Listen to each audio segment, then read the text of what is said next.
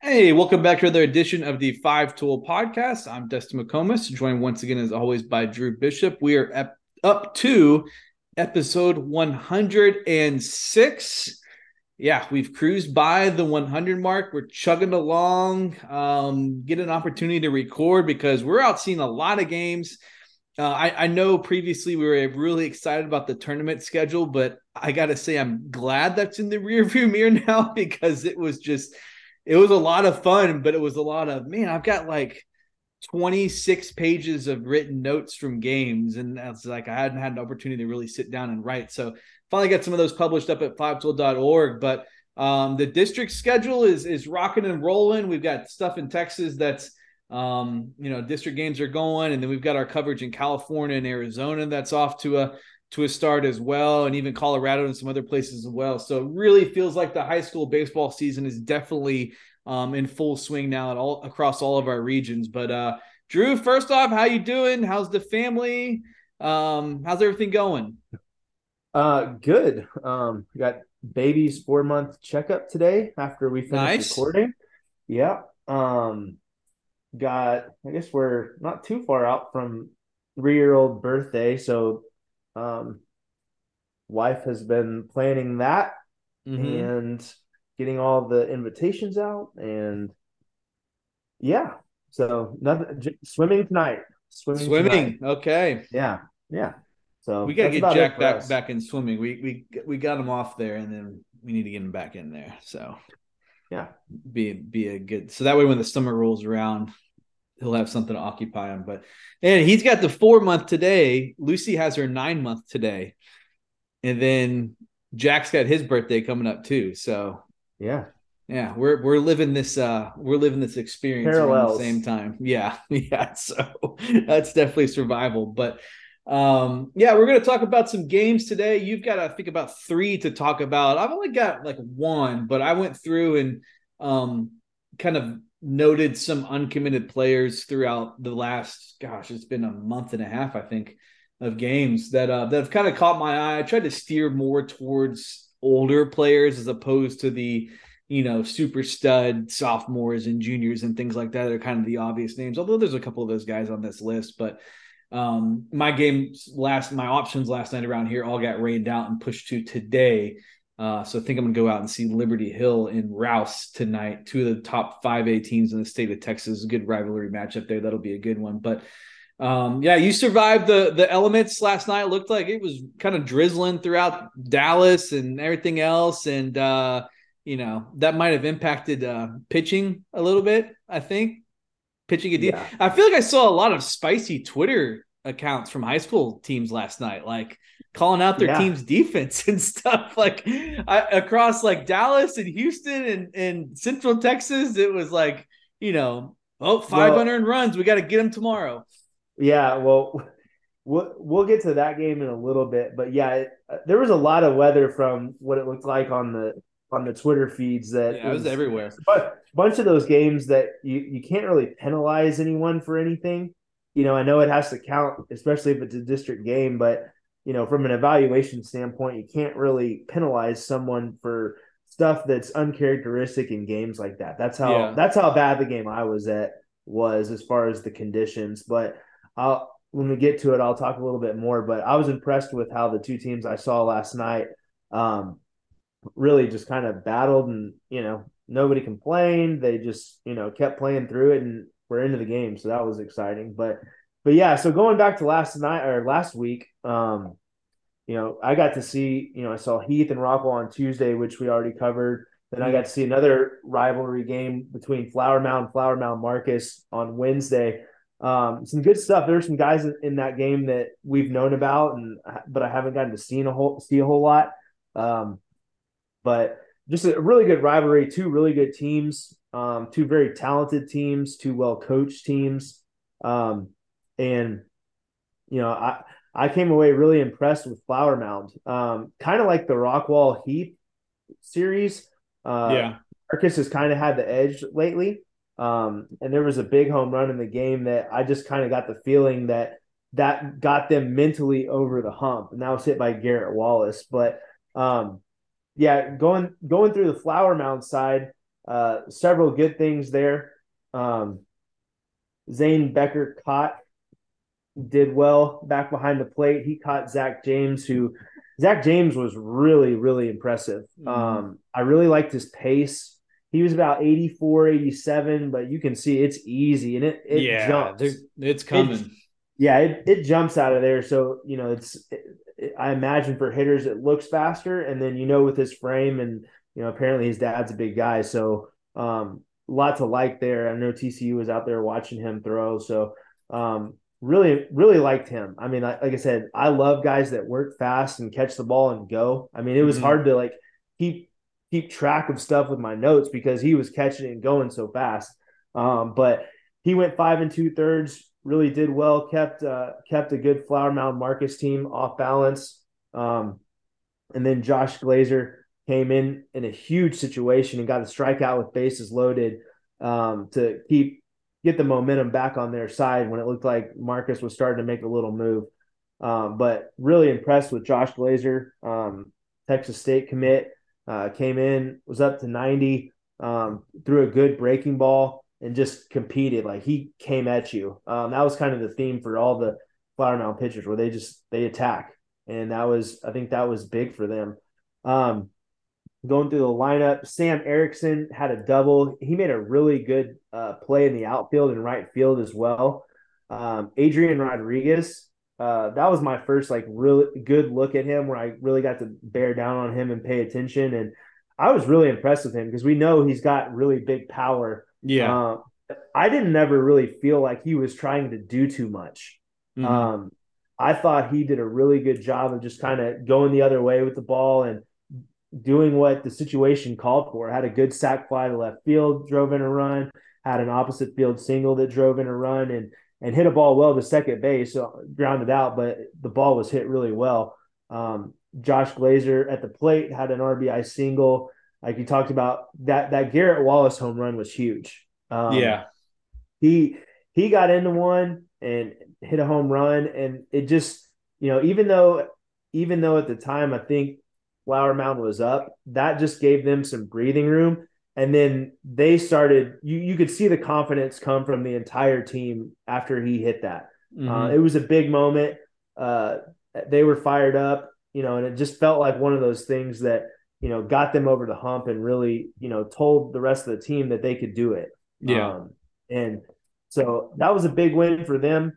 Um, on the marcus side our guy hank harp had two hits again always love watching him play just a baseball player Caden Sorrell um, didn't fill up the box score that night, but really, I mean, still did some stuff. You know, I know the scouts were able to go home with some stuff. That's what we talk about a lot. Like, you know, e- even in times when you may not light up the box score, you can still give scouts and coaches something to take away from the game. And yeah, Caden Sorrell did that a couple times, getting down the line really good. Um, you know, had him around four one.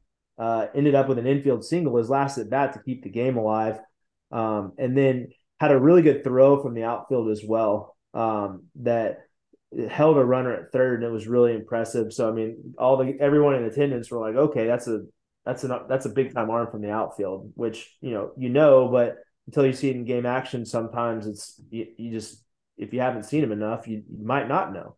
Um, but he threw a ball in from center field that was really impressive. Um, Major Spence had a hit.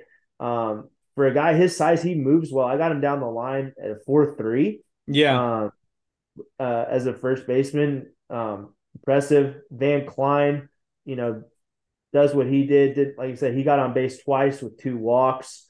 Um, and then uh, Braylon Mirth hit the ball hard twice. Only had one hit to show for it um, because that was the play that, excuse me, that Erickson made uh, a good play on and right. But hit the ball hard. Um, on the mound, uh, Zach Kirkpatrick, I like him, man. Like McLennan commit, um, just seems to get better every time out. Uh, stuff is ticked up for sure. Knows how to pitch. Um, you know, had good pace, moved the ball around, uh, threw some good sliders. Uh, six Ks in four innings or wow. four plus innings. But um, uh, I've liked him for a while. Um, you know, he's kind of a tone setting guy. He's you know he's started game one for most of the tournaments and excuse me in in, in, in district play for for Marcus. So you know that's that says a lot right there. Mm-hmm. Um, but really good atmosphere, even though it was spring break. Um, and Flower Mound came away with the win. I think Marcus ended up winning on Friday to split, but good series. Um, then going to the part part two uh, for Rockwall and Heath um, was another. You know, they can't play a game that's not exciting. Um, yeah, it's just required at this point. yeah, Rockwall got up early, 6-0. Um, and it was close. You know, it kind of had that feel of like this was close to getting out of, out of hand, but then uh, Heath battled their way back in, um, scored five runs in one inning, and then eventually tied it up in the bottom of the sixth. Um, and then then they had a, a couple walks, and then Pearson Reebok had the big hit. But from uh from going through the lineup for Rockwall, um, Pearson Reebok was on base with a walk, stole stole second uh, hit a hard ball to center field, and then hit the big three run double um, that essentially iced the game. Uh, Braden Randall is, I have him at five for five. Um, scoring discrepancy for somebody. So I saw one place that had him as four for five, but I gave him a hit. I don't think they were going to throw him out, but um, four singles and a double, uh, three RBIs.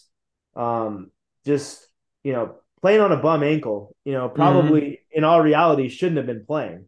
Uh, but he wasn't going to miss that game. Um, you know, it's just one of those games to both of those teams that you know, if, if you can, if you're breathing, you're probably playing. Yeah, um, and that's what. And Braden had a really, really big game that just you know highlighted what kind of player he is. He's playing hard. He's getting down the ball. I got him up down the line at four one on a wow. ground ball while hurt. Um, and then one of his most impressive plays, he was on second base on a pass ball third strike. He scored from second base, kind of caught nap, napping a little bit, but just a hustle play, a heads up play. Um, he's always looking to take that extra base, and you know just does what he needs to do at the plate to get on base, and then he's he's wreaks havoc on the base pass. Uh, macros four for five, three RBIs, pitched well as well through three plus innings. You know, still still a little bit banged up, but man, he he just always competes.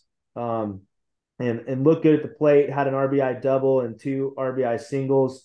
Um, has done a good job going the other way with the ball mm-hmm. at times.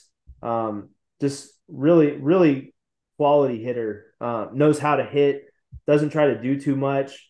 Uh, even though he he can leave the yard just about any time.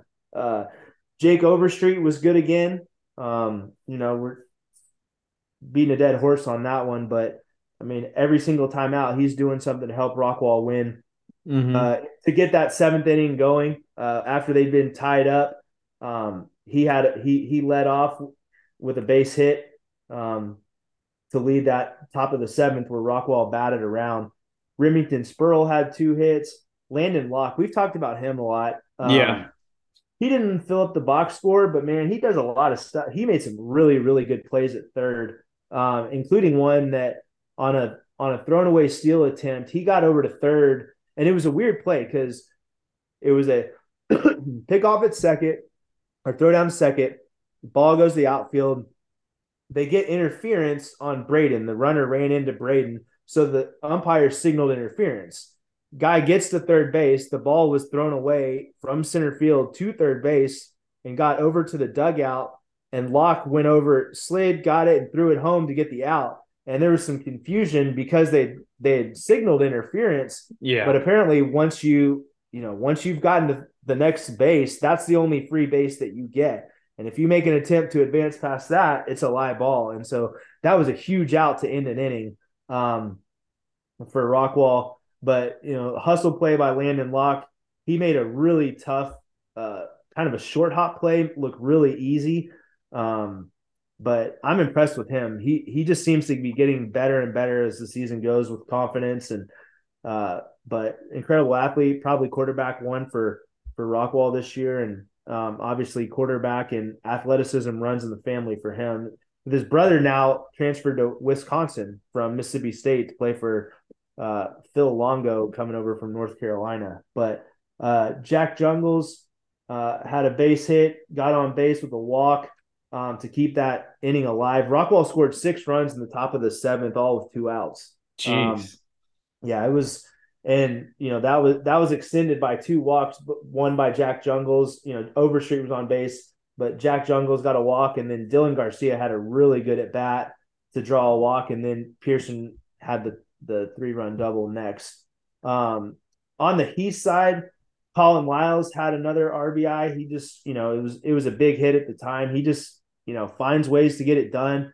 Uh, Brady Lattisaw um, hit hit a really hard ball to third base. Had a two RBI single um, and was hit by a pitch, so he was finding his way on base. Weston Thompson had two hits, and Parker Ivy uh, had had a hit as well. Um, you know, uh, Preston Lewis started the game, and Parker Ivy came in to pinch hit later in the game. But um, another really good game. The score doesn't necessarily dictate that or tell you that, but man, it was it was intense again. Um, a lot of back and forth, and and Rockwall came out with the season sweep, and we are going.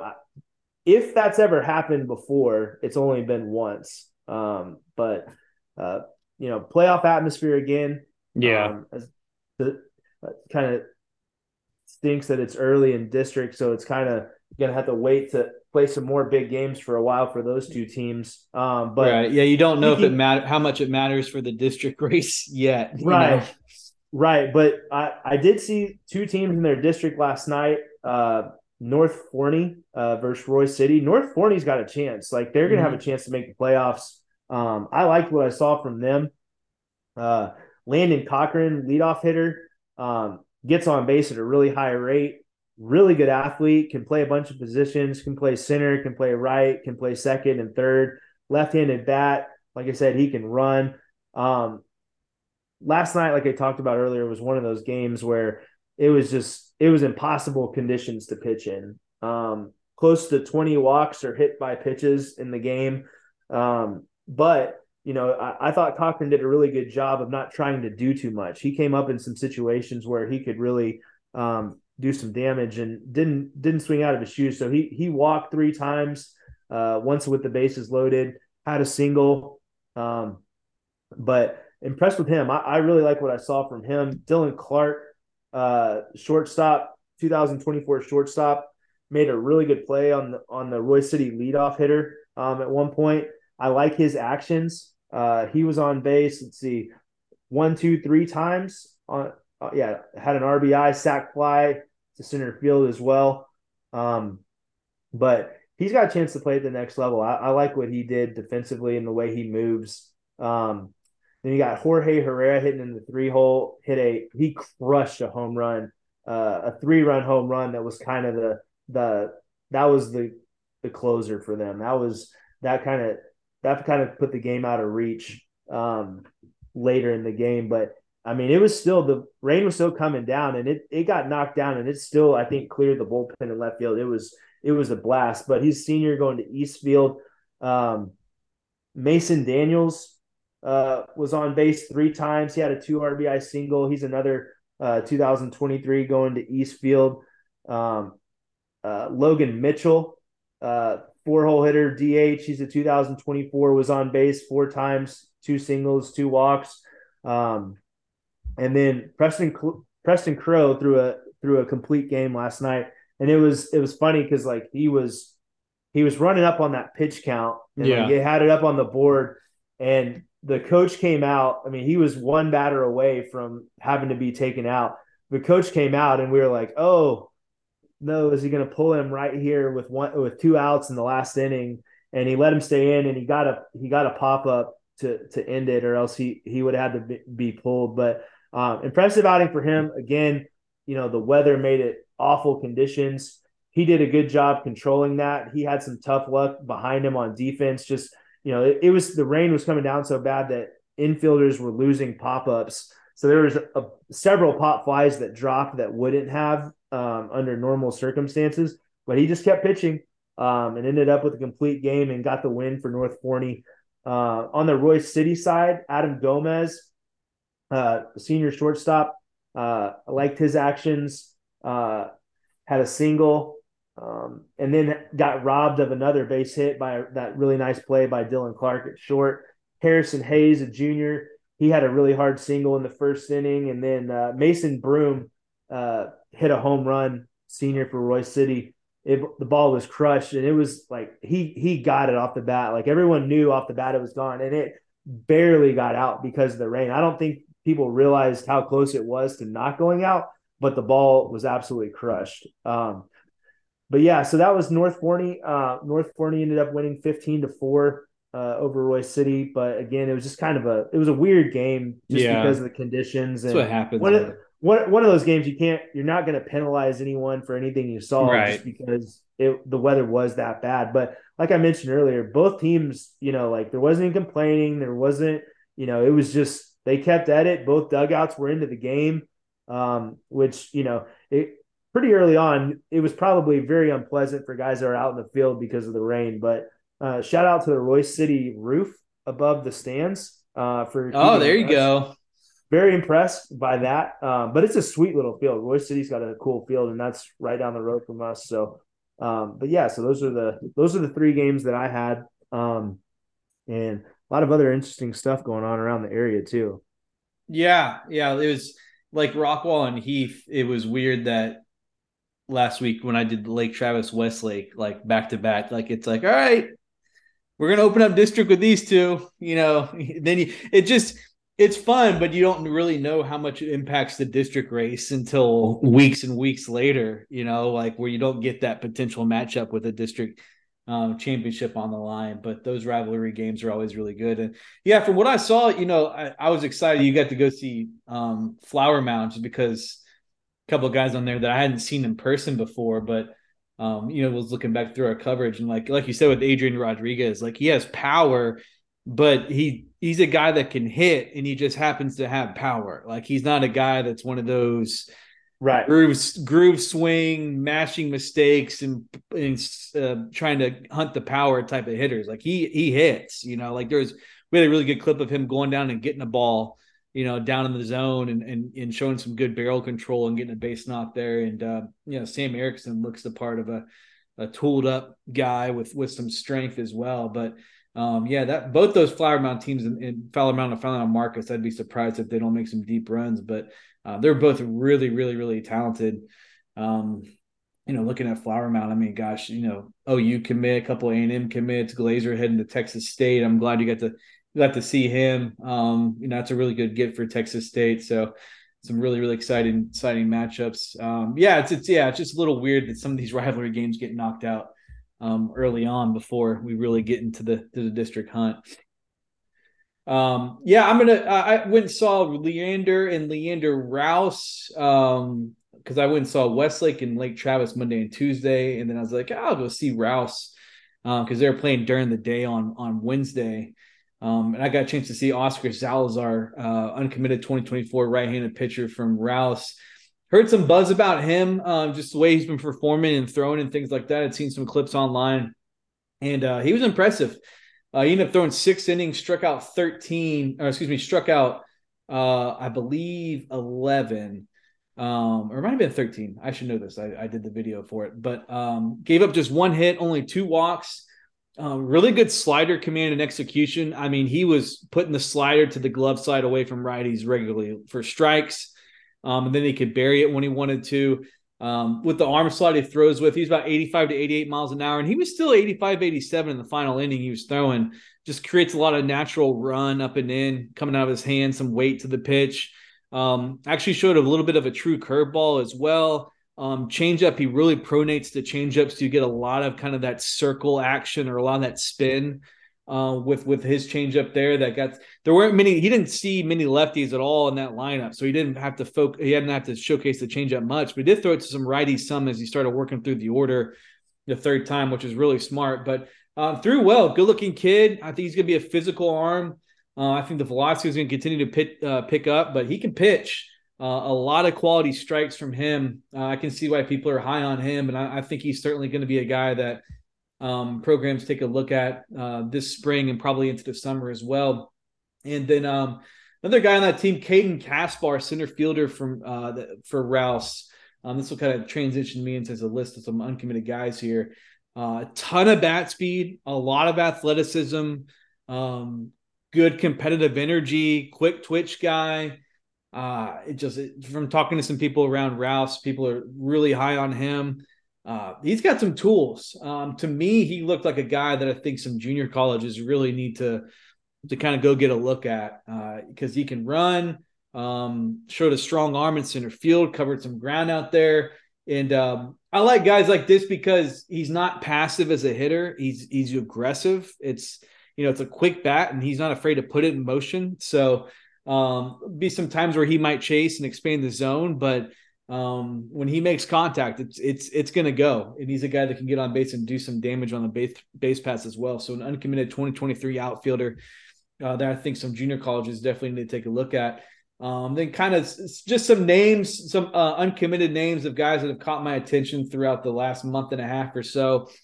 Uh, Lake Travis, um, Dylan Schlotterbach is the older Schlotterbach um, heading to a junior college. But Gavin Schlotterbach, the younger one in the 2024 class, they're starting catcher there at Lake Travis. Uh, solid behind the plate, physical right-handed hitter. He's got some pop. And then he got on the mound, um, was up to 89 miles an hour with a sinking fastball, really good changeup. I think that he's a guy that some some D1s definitely need to pay attention to. Um, Liam Richards, uh, outfielder for Lake Travis, uncommitted senior. There's been some buzz about him. Uh, he's more physical. He's stronger. It shows in the way the ball's coming off the bat. I think he's a good bet to lead that team in steals, uh, probably runs, walks. Like he he's been a machine at the top of that lineup so far this season. Um, and Nathan Duval from Westlake, two way player. Um, I like the way he's shown on the mound, three pitch mix. I think he's gonna he's got still got some physical projection left, some filling out to do. The Westlake coaches really really like him. Um, Jackson Duffin at Alamo Heights. Um, I've seen him a couple times, and the glove looks really good at shortstop. Got a chance to stick there, I think, at the next level. Just one of those guys that, like, every time a ball's hit to him, no matter where it's hit, if he has to range to the backhand, up the middle, if it's right at him, if it's hard, it's a one hopper, whatever. Um, his his confidence and his actions don't change. It just all comes super, super easy to him. Uh, so I think he's a guy that um, you know contact over impact hitting approach, but he's a guy with the glove. I think can make an impact there at shortstop at the next level. So anybody looking for a, for a guy that can actually play the the position um, at the junior college level should should check in on him in Alamo Heights. Um, Andrew Ermisk, senior catcher at um, at San Antonio Reagan, one of the better catch and throw guys I've seen. Physical, he's got some juice in the bat. Um, Mason Ashlock at Dripping Springs, right-handed hitting first baseman, a lot of bat speed physical, strong. Um, he's got some ex- kind of explosive twitchiness as well. Um, but he's a guy that can really drive the baseball, and it's a really good bat speed. Um, we Jake Overstreet we've mentioned it feels like countless times, but like just kind of want to hammer it home. Like this is this is a D one catcher. Like he's he's a really good player. Uh, he kind of you know he kind of reminds me some of Silas Ardoin. Like in, and Silas was was a big catch and throw defender guy early on, but you know, credit to Texas, they thought he could hit, and they were right. He ended up being a really good hitter. And you know, I, I think that Jake, um, just the way they move, their body type, their actions, like it just it reminds me a lot of Silas. And I think he's a definite D1 catcher. Um, I think that he's a guy that that you know this catching class in 2024. There's a lot of really good catchers in the state of Texas. So if you're a program that's kind of weighted on that position, I think there's still some really good guys out there for you to go get potentially. And he he'd probably top my list there.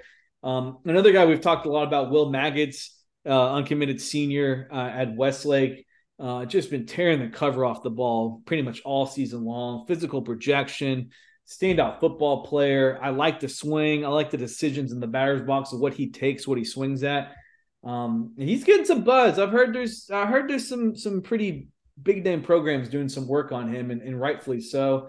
Um, Zach Gingrich, a 2024 player at Smithson Valley, true two way talent, uh, left handed hitter who's really athletic.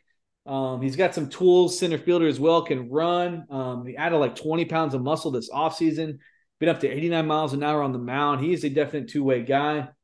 Uh, Matthew Natardis from New Braunfels, uh, uncommitted senior left handed pitcher. When I saw him um, against Westlake, uh, it was only about 81, 83, but he could really pitch. And it's a really deceptive left handed arm path. You don't really see the ball. and he spun one of the better curveballs I've seen all year long, and it really baffled Westlake. And we know if you're shutting down that lineup, um, chances are you're you're doing something right there. And guys just could not pick up the curveball. They whiffed at it, uncomfortable takes. I mean, he could throw it in strike for strikes early in the count. He could bury it late in counts. In the fastball, they just didn't pick it up as well either. So uh, I was really impressed with his outing against Westlake. I think that's a guy that that should get an opportunity to pitch in the next level. Um, Cade McCoy mentioned him recently from Sinton center fielder.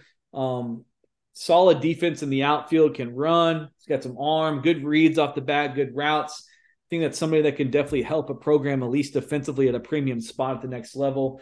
Um, Alex Burnmeyer from Vista Ridge. He's gonna he's a four-year starter for those guys. Can really, really run. It's plus, maybe plus plus run, right-handed hitter, athletic um, kind of one of those compact, strong frames. You know, talented football player as well. Uh, puts the ball in play a lot. I think he understands who he is as a hitter. He's more contact over impact. Uh, but a guy I know Vista Ridge is really, really high on. I mean, to be a four-year starter at a program anywhere is uh, is a pretty big deal. Um, Alex Martinez at Waco Midway saw them during the scrimmage early in the year. I really like the the the vibe of him as a hitter kind of those hitterish tendencies, the way he tracked pitches, what he swung at, the way he carried himself. He's got some pull side pop as well. Um, calm, confident actions defensively at third base. I think he's a prime guy that can go to a junior college and and make an impact there, and maybe end up being a guy that that moves on to a top program after that. Um, I probably need to check and see if this guy is committed or not. I don't think he is, but Zachary Fetchel at Vista Ridge, seen him up to 90 miles an hour. I know uh, we got some good video on him in an early season tournament up in the DFW area, throwing the ball really, really well. Um, overhand curveball, changeup's got a chance to be really good. Um, the velocity's been coming on as well. I know he's had some big performances for Vista Ridge. Um, Cooper Markle at Tompkins, the younger brother of Drew Markle, he's got some tools. Um, you know, I saw them against Katy when Lucas Moore and, and, um, and Cole Cossey were pitching. So if you're putting the ball in play against those guys, you're seeing some really good stuff and uh, he probably took the best swings of anybody in that lineup that day. Uh, I think he's got some projection. I like the way he moved. He's athletic and run. Um, kind of got the skill to play all over the place defensively. and then um, Avery Dubosa, Waxahachie. I saw them at the at uh, Dripping Springs in a tournament there. Um, made a lot of the plays defensively at shortstop. Made all the plays that he had at shortstop. Um, calm heartbeat, um, got in the box, left-handed hitter, took some good swings, athletic two-sport guy that played football. Um, you know, just one of those guys that you watch him take in and out, and you watch the way that he handles the glove and the baseball at shortstop. I think he could be a middle of the diamond player that um, should get an opportunity. Needs to be a guy that I think gets an opportunity to play at the next level because there's some athleticism and some skill there as well. So um, that's about. I think it ended up being about 18 uncommitted guys. Um, I think in the future we plan to kind of type up a long, long list of just uncommitted players that have really caught our attention um, throughout the season. So, um, as much as as fun as it is to go see the Blake Mitchells and the Sikoras and the you know the the Adrian Rodriguez's and the big you know the Caden Sorrells and things like that. Like I love seeing guys like this to where it's like, yeah, these guys are good players. Um, hopefully they get an opportunity to keep playing, and a lot of them will. It's just a matter of time for for many of these guys. Like we always say, like like they're they're these programs always have scholarships left and there's always going to be opportunities like if you're good you're going to get an opportunity and i know a lot of junior colleges are still doing work as well and even some the d1s you know are still doing a lot of work kind of adding to their 2023 class as well so um, good list of guys there and if you're a college coach tuning in we've got video i think on all of these guys um, you can check out their profiles at fivetool.org as well or even search through Twitter because uh, we've we've covered all of them so far this year. Yeah, it's it's amazing to me. Like there's so many guys that just slip between the cracks um, for some of these teams. You know, some of it it's it's seniors that haven't gotten to pitch or play a lot because they're because they're on such loaded teams the year before. Um, some of it they just grow late and yeah. they you know haven't been on teams that play at the right stuff or ha- just haven't been in the right place at the right time um, to to be seen. And you know, we're still like we've talked about dealing with the COVID logjam a little bit. Um, you know, hopefully we're coming out on the backside of that I over the next that, yeah, year or two. the last year, it's really going to impact. Yeah, so you know that's it's going to be interesting to see how that plays out um, over time. But you know, we're still dealing with the portal, and um, you know, try, teams trying to figure out how they want to use that. So a lot of unknown.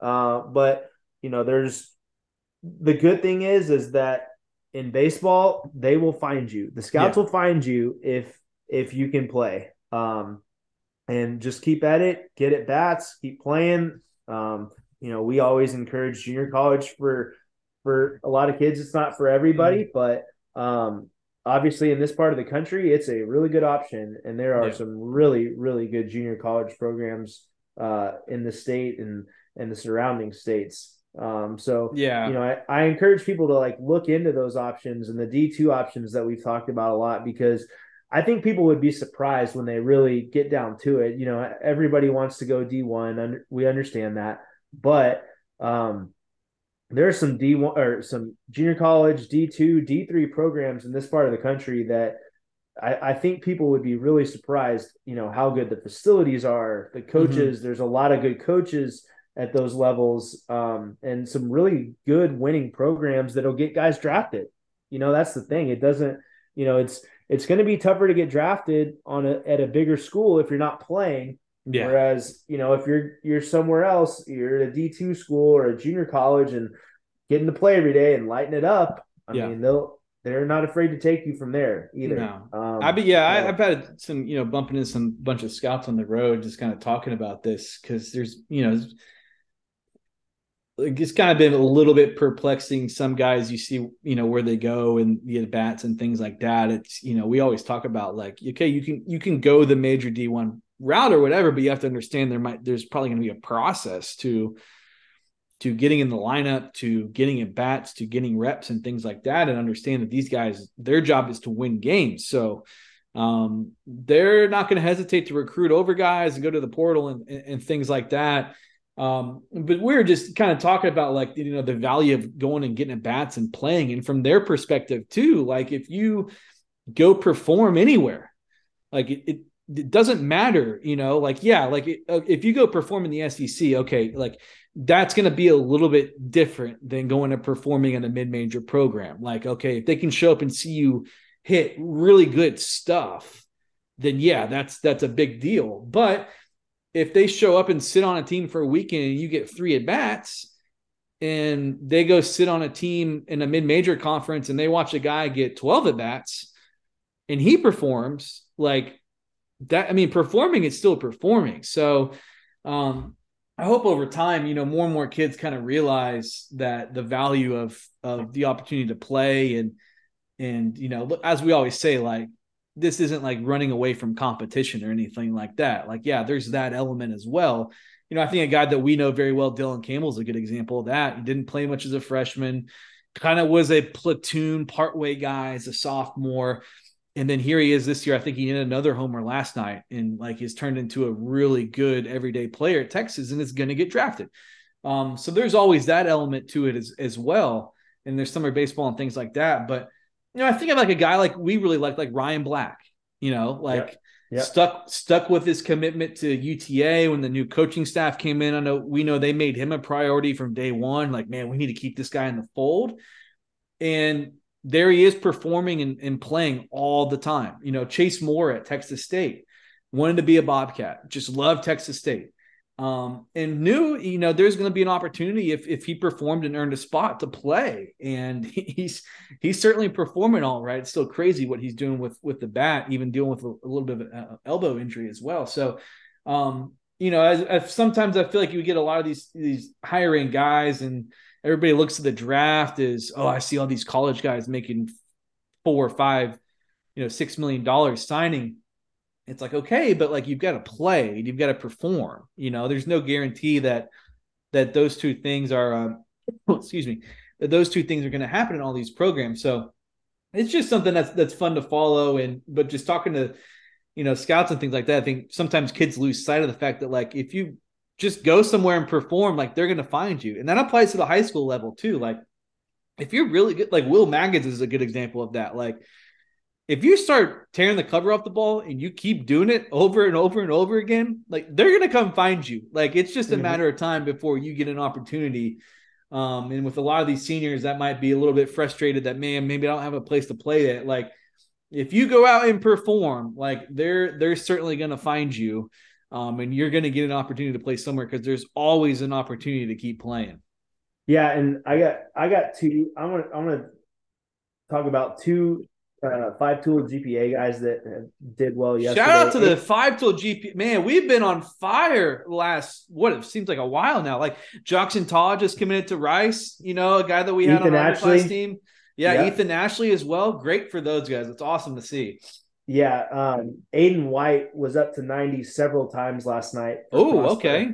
Yeah, so that was um, that was big news out of Prosper. Um, even uh, Rock he he pitched in relief in that game. Uh, Josh Byers had uh, a double and a home run. He's going to be for, really for, good. he's already yeah. good, but he's going to be really good.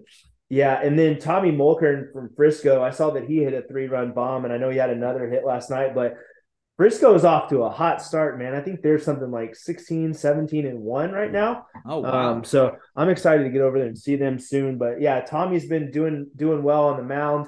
Um, has been hitting well for Frisco, so just want to give him a, a, little nod because you know I think he's got he's got some two way potential um, mm-hmm. at the next level depending upon where he goes, but um, he's been swinging it pretty good. So just want to throw that in there, but um, yeah. So I mean, yeah, yeah, like we said, there's there's there's there's time. You know, I mean, for the 23s, um, there's still time. Yeah. Um, don't need to rush it, and the 24s there's plenty of time. Oh yeah, you, know, you haven't even yeah. gotten to the summer, so um, you know we still we get some um, we you know we get some some notes from people that are a little bit tense about that for 2024, but there's no need to be uh, at this point because you still got the rest of your high school season and and your big summer going into your yeah. senior year. So, um, but yeah, I mean those we just keep seeing those five tool GPA guys uh, doing doing good things on the mountain. Doing awesome. Yeah, it's it's great to see. And uh, yeah, if we uh, if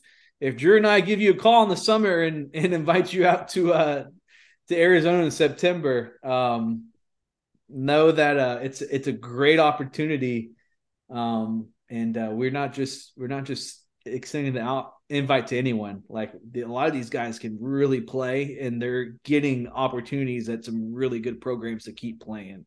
Yeah. Uh, so it's it's really really exciting to see. Um, before we get out of here, did you see the Ohtani Trout at bat from last night? Um, I've seen, I saw the clips of it. I didn't see it live because I was at the game, but man, like, wow. what are the mean, yeah? What are the odds that like the World Baseball Classic final at bat in the championship game comes down to Ohtani versus Trout? I mean, baseball couldn't have scripted it any better. No. my my I mean, what what an awesome event. Like, you know, that was that was like World Cup level excitement yeah. for baseball people. And my hope, and I get it, you know, the money's big, you know, the timing is weird, but like my hope is that we can get some of those USA arms next time out yeah. because I mean, not sure that it would have made a difference last night, but man, it, it, sure would have been fun to see someone like you know a Scherzer or you know somebody like that. Uh, or Kershaw sounded like he wanted to pitch. He did, yeah, um, and he couldn't get the insurance for it.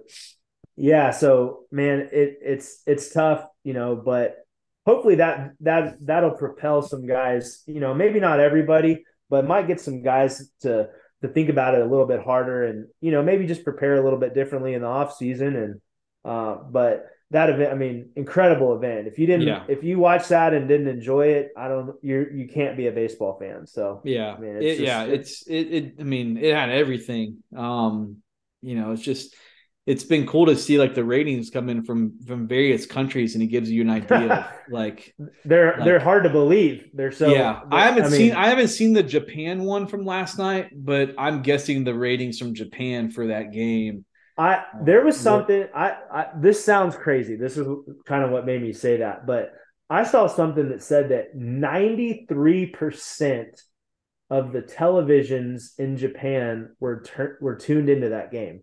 That sounds nuts. I realize that. But like just it I'm, sounds nuts, but like in Japan, I, that'd be the one place I believe it cuz it's like even like the the huge national high school tournament that they do there yeah. It's like every TV everywhere is on that. And, yeah. and, and that's a that's a high school tournament. Um yeah, it's it's just some of these ratings have been bonkers, but like it gives you an idea of of how how global the game is and how big of a deal it is in you know Puerto Rico, Dominican Republic, Venezuela.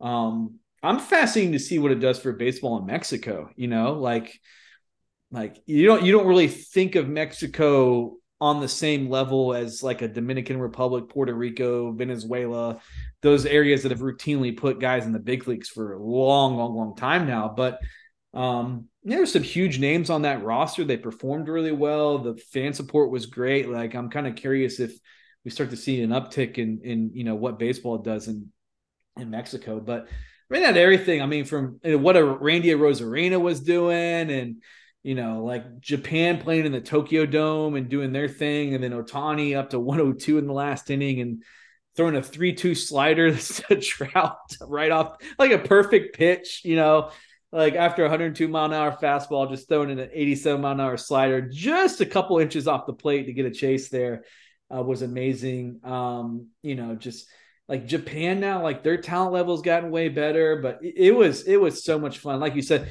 I think that this will there's always going to be the element because of the time of the year what pro teams are doing with their arms um, but i think there's going to be some pitchers that are just like you know screw you i'm playing this thing whether yeah. whether you like it or not. If i can get the insurance to go playing it i'm going to go playing it. That's just that's just the bottom line. Um, so yeah that'll be that'll be fun to watch in the future for sure. And like like all these guys coming out of this, like this is the most fun I've I've had, you know, and it's just like you know the All Star yeah. game is the All Star game, you know that that is what it is, but like you know this was a very very competitive World Cup type of type of deal for baseball, and that's a that's the way a lot of those guys ended up ended up treating it, like the way that Japan Mexico game ended, and how serious those matchups were with you know Venezuela and Puerto Rico and Dominican Republic and all those things like that. So it was it was so much fun. If you're a baseball fan, you missed out on it. Oh man, that's go go try to find some highlights and and things like that. Um, like I can't get like I, I don't I've I've got reached a point now with Ohtani that I don't think I'm ever in my life going to see another player as talented and good as he is. It's just it's it's unbelievable. He's like top five pitcher in, in the world and top five hitter in the world. Like it, and then he ran down the line of four one six last night. Like that's that's freaky. Like they had video of him taking batting practice, hitting balls off that video screen in Miami, and people that cover Miami are like, "We've never seen anybody hit baseballs out there." and like you could, there's a swing they had a video on. him You could hear the ball hit the video screen, and then he reacts to it as it happened. Like it's the guy is just freaky. And you know, I was reading a story that like there was a point where he was going to jump straight from high school to major league baseball but you know the coach that was a japan coach was um his uh pro coach over there had some special meeting with him and said you know basically the message was hey let's try to do the two-way deal and let's see if you can just do something nobody's ever done before so I think he was Turns either going to be, yeah, I think he's either going to be just a pitcher or hitter when he left out of high school. He wasn't going to do the two way deal. Um, and uh, yeah, turns out that was a very, very good move for everybody involved. But it's a lot of fun. I mean, I'm already looking forward to the next one. Uh, I'll be curious to see what kind of what this does to the Angels. You know, a team that's just never gotten over the hump. You know, but those two guys just what they did in the World Baseball Classic. I don't know. Maybe it carries over to the clubhouse, and they just everybody's just a little bit better this year. You know, with those guys kind of carrying the way. So uh, we'll see there for sure. But um, yeah, and then it's it's a big week for me. It's the annual uh, main event fantasy baseball draft in Las Vegas. Heading out there Thursday afternoon. Um, my wife is tagging along because oh. COVID and RSV ruined all of our winter vacations that we had planned. we had to cancel a New York trip, uh, two other trips as well, because it was just like RSV. Oh wait, Lucy has RSV and COVID. Oh wait, we have COVID. Okay, we have to move Jack out of the house, and okay, now it's Christmas, and yeah, so it was just kind of a never-ending string of of illnesses in the house. So we never got to take any trips, but um, yeah, heading out there. Hopefully, I uh, hopefully I draft a winner. Um, I know I'm drafting beside a former main event overall champion, so not the best draw oh. in the world to start things off there, but uh, yeah, it's, uh, it would be fun to to get out there during March Madness time and um, couple couple days in Vegas, only three days. So that's that's probably the max you can ever spend in Vegas. If you do anything more, you're you're gonna regret it probably, and your right. body will probably regret it too. So heading out there, but yeah, getting to a game tonight, and we've got a lot of coverage at fivetool.org from from all the stuff that we've been seeing. Wrote up a five tool five yesterday, highlighting some guys from Arizona and California. If you missed any of our Boras Classic coverage, that event is always loaded. Um, and I felt like every video that came through is an Arizona State commitment. Apparently, they had like 35 commitments out there. At least that's what it felt like. Yeah. Um, so go check out our, our uh, Five Tool Nevada, Five Tool Arizona, Five Tool California accounts. Uh, we had a lot of really, really good coverage from the Boras Classic. A lot of big names out there, a lot of big name high school programs from out in that region as well. Some really good players and some really good uncommitted players as well. There are a couple guys in like the 25 and 26 class. I had to do a double take because I was like, oh, who are these seniors that aren't committed. And it's like, oh wait, no, you're a six foot three freshman that's pounding the baseball all over the field. Yeah. So got a little yeah. bit of the future there. But all right, before we get out of here, you got anything to wrap us up with? No. Do you think do you don't. think do you think the Longhorns coming out of the weekend will be final four bound? So they play no. Xavier in the Sweet 16. Yeah. No, I don't. Uh, well, don't? I think if I think if they beat Xavier, they will. But yeah. I, I think the Xavier one's going to be the tougher the tougher game for them. Yeah. See, I don't. I, I picked Houston to win the, the title in my bracket, but I don't. I don't think that's a bad matchup for Texas. I think there's a lot of similarities between both those two teams and, in the way they play and stuff like that. So, um, certainly Houston certainly beatable for sure. Um, but well, okay, you think the Xavier matchup is okay. All right. I I don't know. I don't know. I don't have any real reasoning for that. Yeah. But in my well, it's mind, the, it's just... the Texas fan in you. It's been 15 years since since yeah. you've watched the basketball that's, team that, playing a Sweet 16 game. That's, like that's probably part of it. So. Yeah, it's it's very foreign territory. You expect the worst, you know. That's yeah, yeah. And, I, and I saw I saw Mike Finger wrote about this, and it was a really good point. Like a lot of this roster is made up of so many transfers that they don't really know, you know, like that Texas, yeah. you know, that you're supposed to not get to this point and figure out a way to right. you know blow it or everything like that. So that's right. Yeah, well, that'll be exciting to see for sure. We'll see if the Longhorns um, can pull it out there. But all right, well, that wraps us up for episode 106. You can follow the podcast at Five Tool Pod on Twitter and Instagram, and of course, follow all of our Five Tool coverage, our regional um, our co- regional coverage on our Twitter accounts there. Instagram as well, Facebook, even TikTok. We're all over the place with great baseball coverage. Uh, a lot of really, really, really exciting performances already this season. I feel like we've got a ton of great footage already. Even like go to some profile pages, like you know, there's you know compilations of catchers from the entire game. Like I've got a compilation of Blake Mitchell with 14 swings and defensive work and his pitching outing and um, really, really detailed Chandler Hart pitching videos. Like there's a lot of great stuff on our website, so make sure you check that out as well. But uh, from Drew, I'm Dustin McComas. Until we talk to y'all next time, take care.